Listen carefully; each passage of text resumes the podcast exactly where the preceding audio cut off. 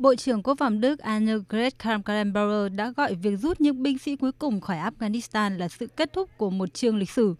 Trong khi đó, Bộ trưởng Quốc phòng Italia Lorenzo Guerri khẳng định dù sứ mệnh quân sự tại Afghanistan đã chính thức kết thúc, nhưng cam kết của cộng đồng quốc tế đối với quốc gia Nam Á này vẫn chưa chấm dứt, mà sẽ tiếp tục dưới các hình thức khác, từ tăng cường hợp tác phát triển đến hỗ trợ các thể chế Cộng hòa. Việc rút quân của Đức và Italia được đưa ra sau khi Mỹ quyết định chấm dứt sứ mệnh tại Afghanistan.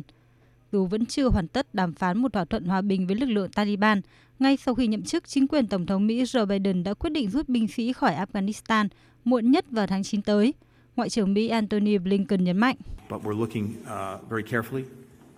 um, chúng tôi đang xem xét rất kỹ lưỡng tình hình trên thực địa tại uh, Afghanistan và chúng tôi cũng đang xem xét rất kỹ xem liệu Taliban có thực sự nghiêm túc về một giải pháp hòa bình cho cuộc xung đột hay không.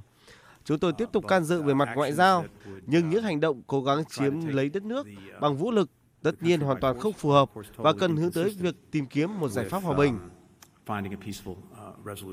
Tuy nhiên, tuyên bố rút quân của chính quyền Tổng thống Joe Biden và sau đó là NATO sau 20 năm hiện diện quân sự đã làm dấy lên lo ngại ngày càng tăng về nguy cơ một thời kỳ bất ổn mới tại Afghanistan.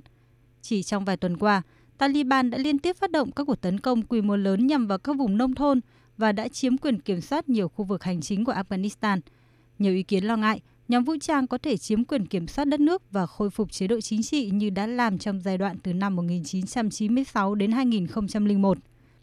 Việc khảo cứu Quốc hội Mỹ mới đây công bố báo cáo cho thấy, bằng nhiều biện pháp, Taliban đang có sức mạnh cao nhất kể từ năm 2001. Trong khi đó, Liên Hợp Quốc ước tính, kể từ tháng 5 đến nay, Taliban đã chiếm 50 trong tổng số 370 khu vực hành chính tại Afghanistan và kiểm soát 25% dân số trong khi chính phủ kiểm soát 40%.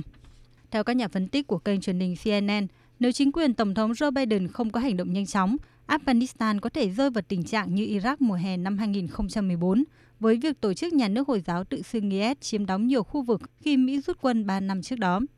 Trong nỗ lực chấn an, NATO mới đây đã cam kết về một tiến trình rút quân có trật tự và phối hợp, trong khi chỉ huy các lực lượng Mỹ tại Afghanistan tướng Scott Miller cảnh báo Washington không loại trừ khả năng tiến hành các cuộc không kích chống Taliban nếu như lực lượng này tiếp tục chiến dịch chiếm lãnh thổ mới trên khắp đất nước Afghanistan.